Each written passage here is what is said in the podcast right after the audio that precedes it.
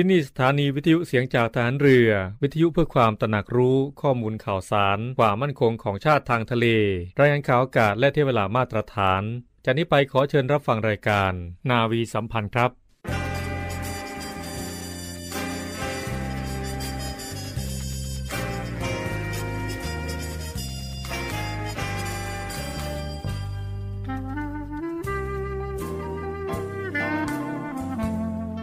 นายทหาร นายตำรวจทุกคน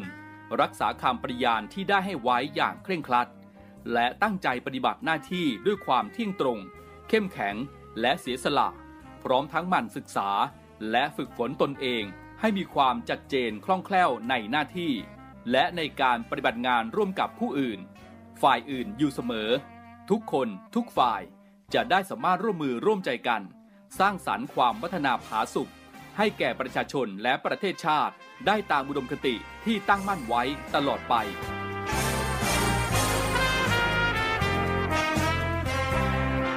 พระราชดำรัสพระบาทสมเด็จพระเจ้าอยู่หัว ในพิธีสวนสนามถวายสัตย์ปฏิญาณของทหารตำรวจเนื่องในพระราชพิธีบรมราชาพิเศษพุทธศักราช 2562 ในวันที่ 18 มกราคม 2563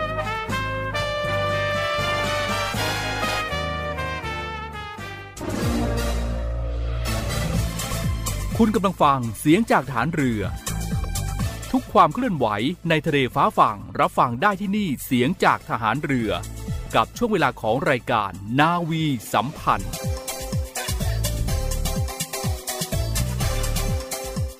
สวัสดีค่ะ คุณผู้ฟังพบกับรายการนาวีสัมพันธ์นะคะ เช้าวันนี้ค่ะ วันอังคารที่ 6 กรกฎาคม 2564 เราจะพบกันในช่วงเวลา 7นาฬิกา30 นาทีถึง 8 นาฬิกา กับดิฉันเรือโทหญิงอาทิตาวรรณรัตน์ค่ะ คุณผู้ฟังคะในช่วงนี้นะคะ เรามีคำแนะนำการปฏิบัติตัวก่อนและหลังฉีดวัคซีนค่ะ มาฝากทุกๆทท่าน ไปติดตามรับฟังกันได้เลยค่ะ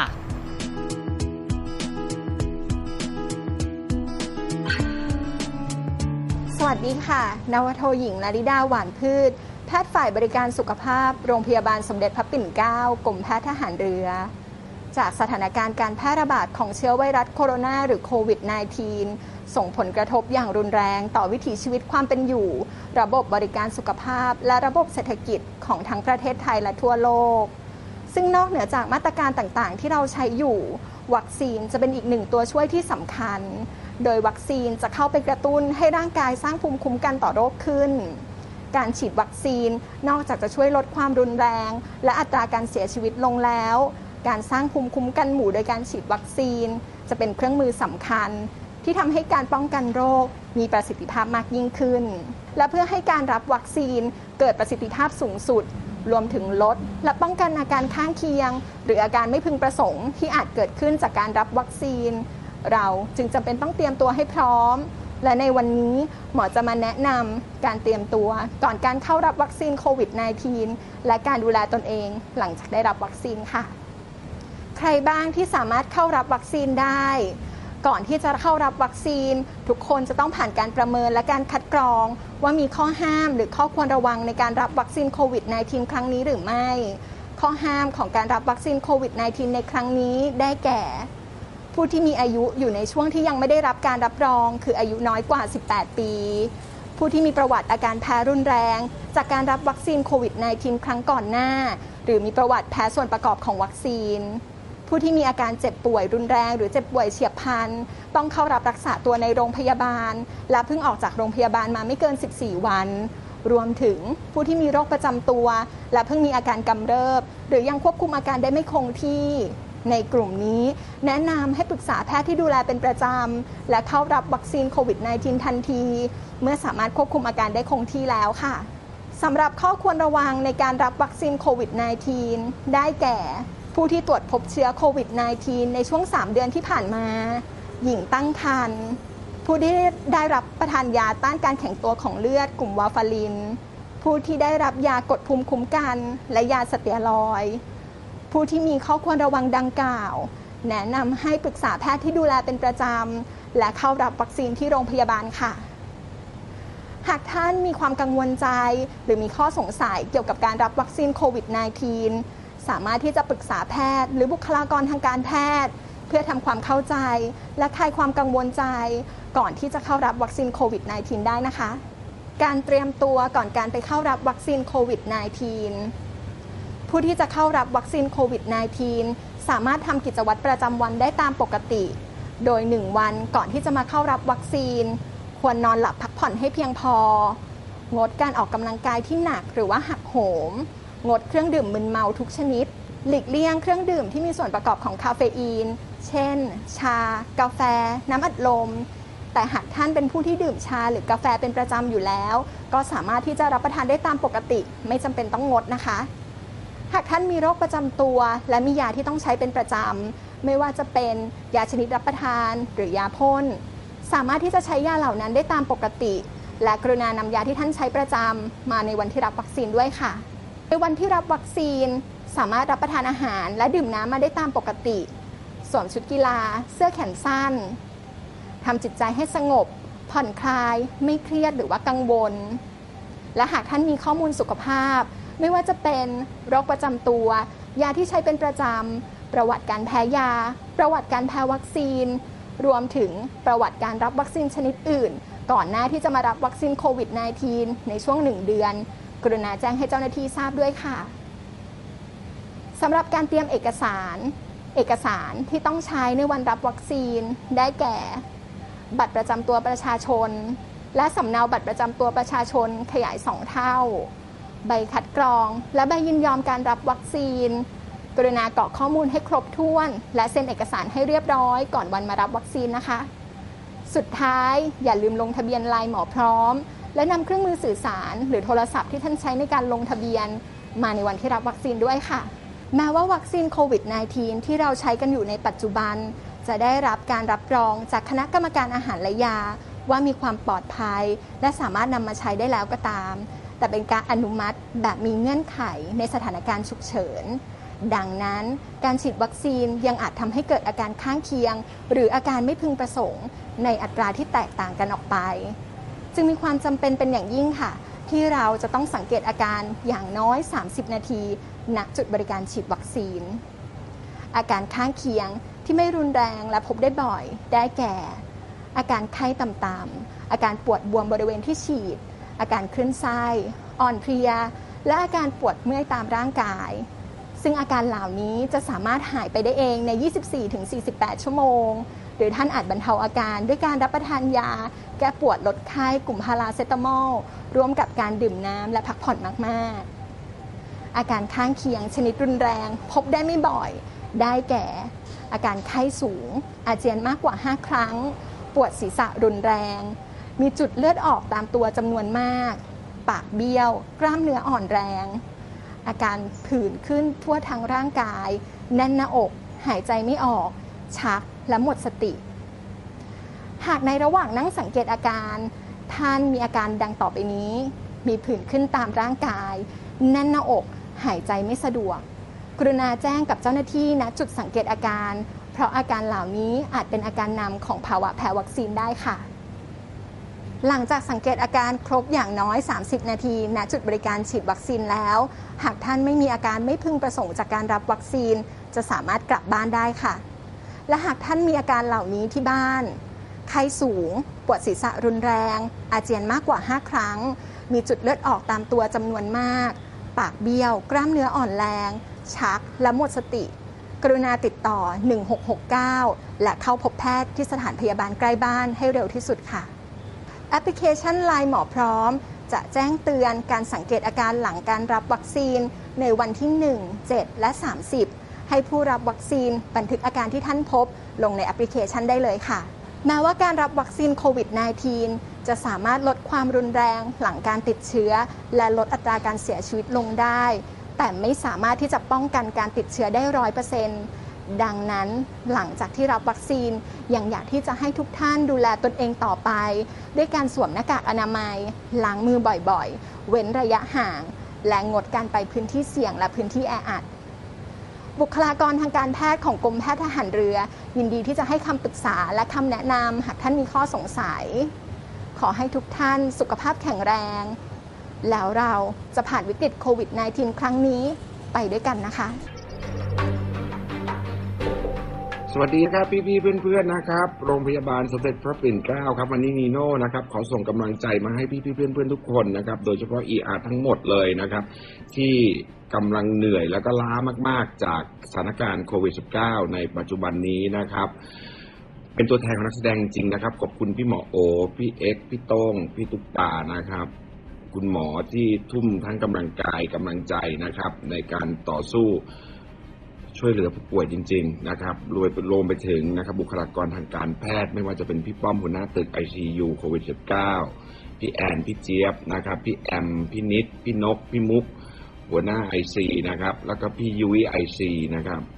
ขอเป็นกำลังใจให้ทุกคน ทราบดีครับว่าเครื่องมือแพทย์อย่างเดียวที่ดีนะครับ ประกอบกับอาหารการกินที่ดีที่ส่งไปให้แล้วนะครับ ที่คนไทยนะครับมี มีกำลังใจให้พวกพี่ตรงนั้นเนี่ยนะครับ คงอาจจะไม่เพียงพอ เพราะว่า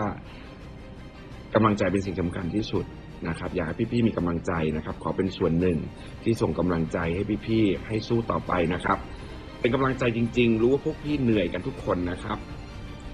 รักแล้วก็อนุโมทนาบุญครั้งนี้จริง ๆ ขอให้ทุกสิ่งทุกอย่างนะครับ เกิดแต่สิ่งที่ดีกับครอบครัวของพี่ๆทุกคนนะครับ เป็นกำลังใจจากนีโน่นะครับ สู้ๆครับพี่ๆครับคุณผู้ฟังคะและนี่ก็คือคำแนะนำการปฏิบัติตัวก่อนและหลังฉีดวัคซีนค่ะ เพื่อที่คุณผู้ฟังนะคะจะได้เตรียมร่างกายให้พร้อมที่จะไปรับการฉีดวัคซีนกันค่ะ เดี๋ยวในช่วงต่อไปนะคะ พบกับคุณอาร์มพีรวัตรสุทธิบูรณ์กับเรื่องราวดีๆ สาระต่างๆ ที่คุณอาร์มนำมาฝากกันในวันนี้ค่ะ แล้วพบกับเรื่องราวเกี่ยวกับสุขภาพในรอบรู้เรื่องสุขภาพ กับพันจ่าเอกสุประชัยเหลือสืบชาติ แล้วกลับมาพบกับรายการนาวีสัมพันธ์ในช่วงสุดท้ายค่ะ สวัสดีค่ะ ไหมค่ะจ่าโทหญิงไหมแพรสิริสาร วันนี้ไหมจะมาบอกว่ากิจการวิทยุกระจายเสียงทหารเรือ มีแอปพลิเคชันสำหรับการฟังวิทยุออนไลน์ ผ่านโทรศัพท์มือถือหรือสมาร์ทโฟน ในระบบปฏิบัติการ Android ได้แล้วนะคะ วิธีการดาวน์โหลดนะคะง่ายๆเลยค่ะ เพียงเข้าไปที่ Google Play Store แล้วพิมพ์ค้นหาคำว่าเสียงจากทหารเรือ หลังจากนั้นก็ทำการดาวน์โหลดมาติดตั้งในโทรศัพท์มือถือได้เลยค่ะ เมื่อติดตั้งเสร็จแล้วเปิดแอปพลิเคชันขึ้นมาค่ะ แล้วก็จะสามารถเลือกสถานีพร้อมความถี่ที่ต้องการรับฟังค่ะ เป็นการเพิ่มความสะดวกสบายในการเข้ามาฟังได้ง่ายยิ่งขึ้นนะคะ มาติดตามรับฟังไปพร้อม ๆ กันค่ะ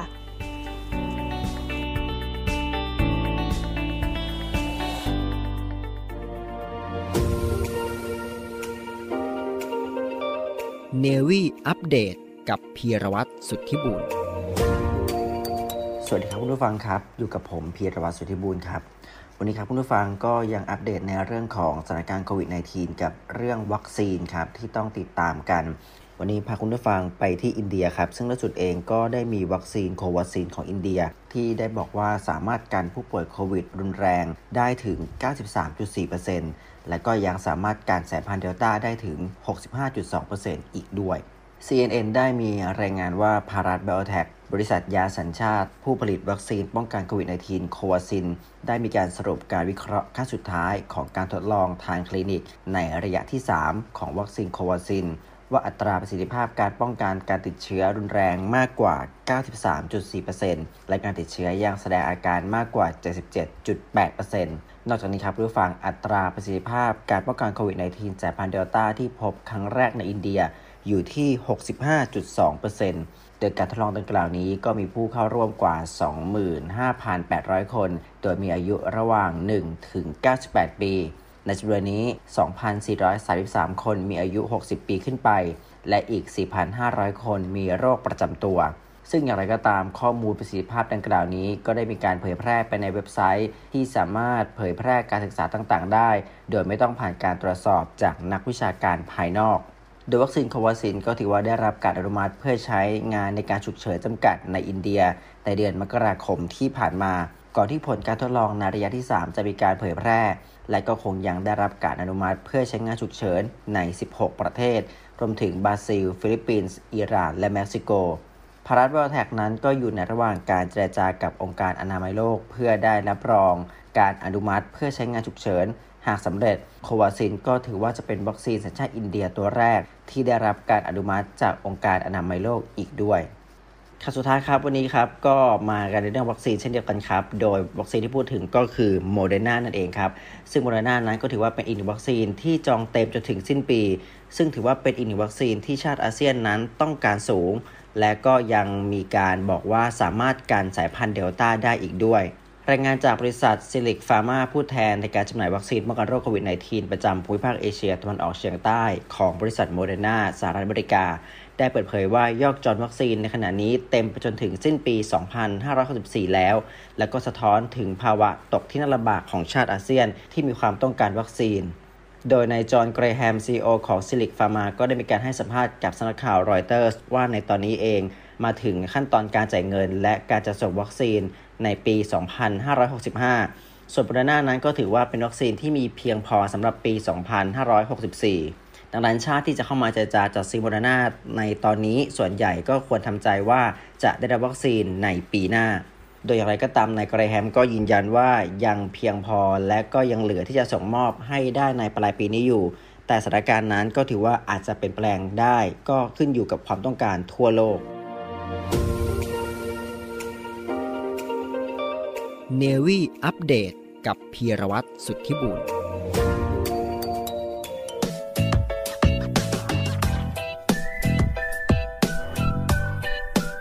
ครับท่านผู้ฟังครับ รู้รอบเรื่องสุขภาพในวันนี้ครับ ขอนำท่านผู้ฟังไปพบกับเรื่อง ประสิทธิภาพของวัคซีนแคนซิโนท่านผู้ฟังครับ นอกจากซิโนแวคและซิโนฟาร์มครับที่เป็นวัคซีนป้องกันโควิด -19 จากจีนแล้วนะครับ ยังมีวัคซีนที่น่าสนใจอีกหนึ่งตัวครับ และเป็นแบบฉีดเข็มเดียว ไม่ต้องรอฉีดเข็มที่ 2 เหมือนกับซิโนแวคและแอสตราเซเนกาครับที่กำลังฉีดอยู่ในบ้านเราด้วยนะครับ วัคซีนแคนซิโนครับมีชื่อเรียกอย่างเป็นทางการว่า Ad5-nCoV ครับหรือชื่อทางการค้าคอนวิดิเซียครับผลิตโดยบริษัทแคนซิโนไบโอโลจิกส์นะครับเป็นวัคซีนชนิดฉีดเพียงโดสเดียวครับ ก็เพียงพอที่จะสร้างภูมิต้านทาน วัคซีนคอนวิดิเซียของบริษัทแคนซิโนครับเป็นวัคซีนที่ผลิตโดยใช้อะดีโนไวรัสชนิด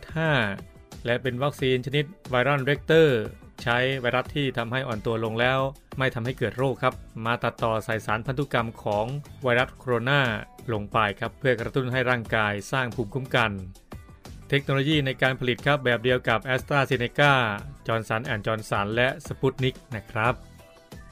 นายแพทย์มนูญ ลีเชวงวงศ์ครับแพทย์เฉพาะทางด้านโรคระบบการหายใจ ระบุว่าวัคซีนแคนซิโนของประเทศจีนครับ ใช้เทคโนโลยีใหม่ โดยฝากอะดีโนไวรัสชนิด 5 ซึ่งเป็น DNA ไวรัสก่อให้เกิดโรคในคนครับ เช่นไข้หวัด เจ็บคอ ตาแดง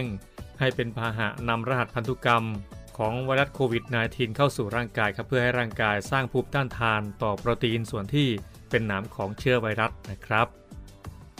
วัคซีนแคนซิโนครับให้เพียงเข็มเดียว เหมือนกับวัคซีนบริษัทจอห์นสันแอนด์จอห์นสันของสหรัฐอเมริกาและสปุตนิกของรัสเซียครับ ไม่ต้องให้ 2 โดสเหมือนบริษัทแอสตราเซเนกานะครับ วัคซีนทั้ง 4 ชนิดนี้ครับ ใช้เทคโนโลยีเดียวกัน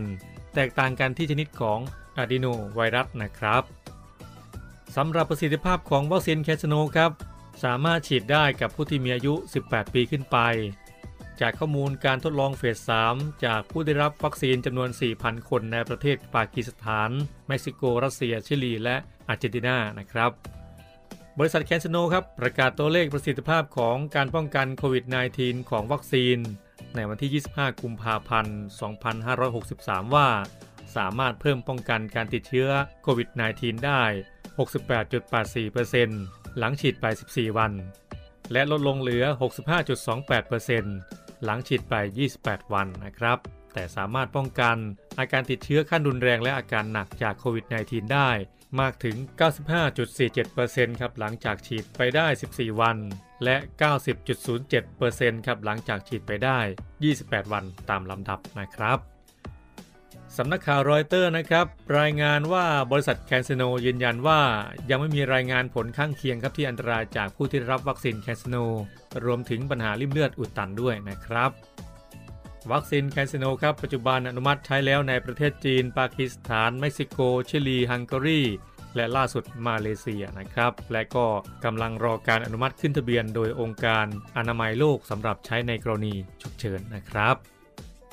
นอกจากการฉีดเข้าร่างกายผ่านเข็มฉีดยาแล้วนะครับ ทางบริษัทแคนเซโนครับยังกำลังดัดแปลงวัคซีนที่ใช้ฉีดมาเป็นการสูดหายใจเข้าปอด ซึ่งอยู่ในขั้นตอนการศึกษาระยะสุดท้ายครับก่อนที่จะอนุมัติสำหรับใช้ในกรณีฉุกเฉินในประเทศจีนเป็นประเทศแรกในโลกนะครับบริษัทแอสตราเซเนกาและบริษัทในอินเดียครับก็กำลังทำการศึกษาวัคซีนชนิดสูดเข้าปอดเช่นกันนะครับ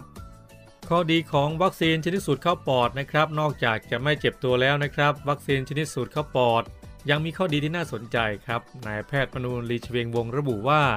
ช่องทางหลักที่เชื้อไวรัสโควิด -19 เข้าร่างกายคือทางเดินหายใจ วัคซีนแบบสูดเข้าปอด นอกจากจะสร้างภูมิคุ้มกันเหมือนวัคซีนชนิดฉีดแล้วครับยังสร้างภูมิคุ้มกันในเยื่อบุทางเดินหายใจได้ด้วย ปริมาณของวัคซีนที่ใช้ในการสูดเข้าปอดครับลดลงเหลือเพียง 0.1 ซีซีน้อยกว่าแบบฉีด 5 เท่าเลยทีเดียวนะครับ ข้อดีคือครับไม่ต้องใช้เข็มฉีดไม่เจ็บให้ได้รวดเร็ว แค่สูดหายใจเข้า และกลั้นไว้เพียงอึดใจเดียวครับสามารถให้คนจำนวนมากได้ในเวลาอันสั้นนะครับ ถ้าผลการทดลองขั้นสุดท้ายออกมาได้ผลดีครับวัคซีนแบบสูดหายใจเข้าของบริษัทแคนซิโนจะมีประโยชน์มากครับ ช่วยกระจายวัคซีนป้องกันโรคโควิด -19 ให้คนในโลกได้มากขึ้น และรวดเร็วขึ้นกว่าปัจจุบันนะครับ ครับทุกฟังครับนี่ก็เป็นอีกหนึ่งองค์ความรู้ครับอีกหนึ่งทางเลือกสำหรับทุกๆทท่านนะครับ ขอให้ทุกๆทท่านนะครับ แค้วคลาดตลอดปลอดภัย จากโรคาพยาธิทั้งปวงครับ ฟ้าหลังฝน ย่อมสดใสเสมอนะครับ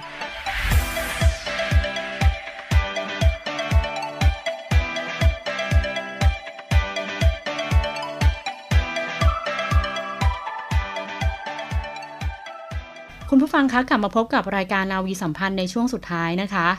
คุณผู้ฟังคะเมื่อวันที่ 4 กรกฎาคมที่ผ่านมาค่ะพลเรือเอกสมชายนะบางช้าง ประธานคณะที่ปรึกษากองทัพเรือ ผู้แทนผู้บัญชาการทหารเรือนะคะ ได้เป็นประธานในพิธีมังคลาพิเศษวัตถุมงคลหมอพรค่ะกรมหลวงชุมพรเขตอุดมศักดิ์รุ่นสืบสารปณิธานหมอพร ซึ่งตรงกับวันธงชัย ณเรือนหมอพร วังนางเลิงเขตดุสิตกรุงเทพ โดยมีสมเด็จพระมหาราชมงคลมุนี สมเด็จธงชัย ผู้ช่วยเจ้าอาวาสวัดไตรมิตรวิทยาราม เป็นประธานฝ่ายสงฆ์ โดยมีพลเรือเอกจุมพลลุมพิกานนท์ประธานมูลนิธิเรือหลวงชุมพรหาทรายรี และพลเรือโทวิชัยมนสิริวิทยา เจ้ากรมแพทย์ทหารเรือ ราชสกุลอาภากร พร้อมด้วยคณะกรรมการจัดหารายได้ร่วมพิธีค่ะ พลเรือเอกชาติชายศรีวรคารผู้บัญชาการทหารเรือนะคะ ได้มีดำริให้จัดตั้งศูนย์การแพทย์แผนไทยหมอพร และการแพทย์ผสมผสาน เพื่อสืบสารปณิธานหมอพรพลเรือเอกพระเจ้าบรมวงศ์เธอพระองค์เจ้าอาภากรเกียรติวงศ์กรมหลวงชุมพรเขตอุดมศักดิ์องค์บิดาของทหารเรือไทย ในการนี้นะคะได้รับความเมตตาจากสมเด็จพระมหาราชมงคลมุนี สมเด็จธงชัย รับเป็นประธานฝ่ายสงฆ์และผู้บัญชาการทหารเรือค่ะรับเป็นประธานฝ่ายคารวาส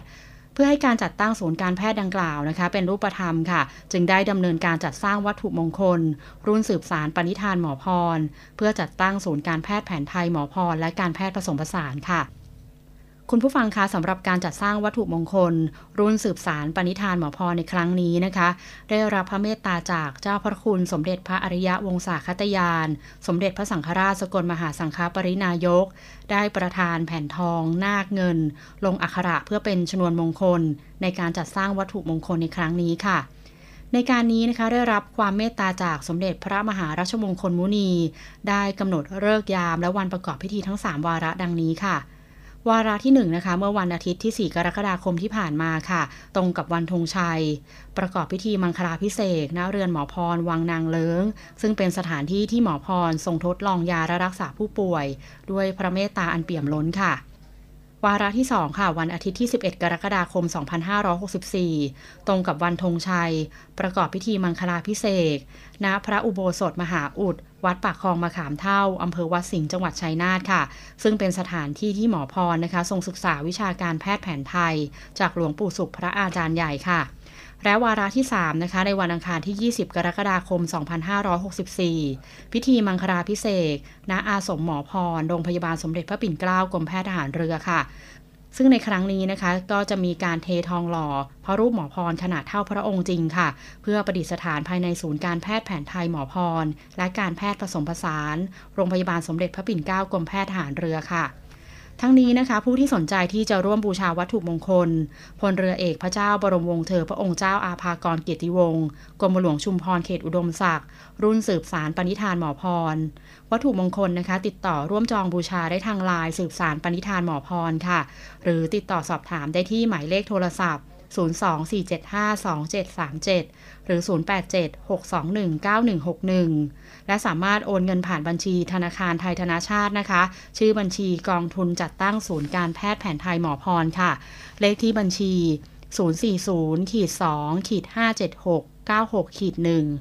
นอกจากนั้นนะคะสำหรับผู้ที่ร่วมบริจาคค่ะ สามารถบริจาคได้ตามช่องทางข้างต้น โดยจะมีพระรูปหล่อเปียกทอง และเหรียญหมอพร 3 แบบในกล่องเดียวนะคะ จัดทำขึ้นพิเศษเพื่อมอบให้กับผู้บริจาคค่ะ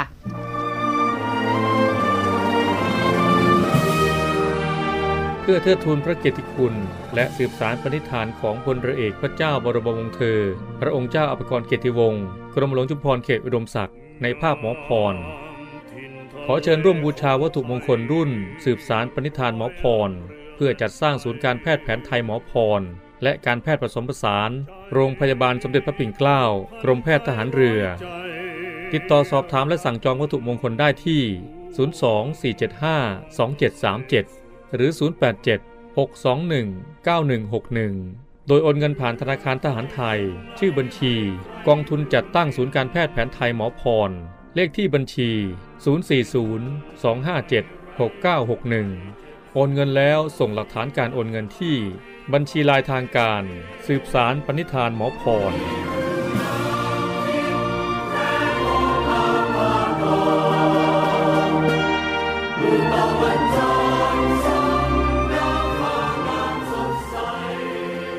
ฟังคะแล้วสำหรับวันนี้นะคะ ก็หมดเวลาของรายการนาวีสัมพันธ์แล้วค่ะ พบกันได้ใหม่ในโอกาสหน้าในช่วงเวลา 7นาฬิกา30นาทีถึง8นาฬิกากับดิฉันเรือโทหญิงอธิตาวรรณรัตน์ค่ะ คุณผู้ฟังอย่าลืมเว้นระยะห่างทางสังคมนะคะสวมหน้ากากอนามัยล้างมือบ่อยๆ เพื่อป้องกันโควิด -19 ค่ะสำหรับวันนี้ต้องขอบคุณและสวัสดีค่ะจะ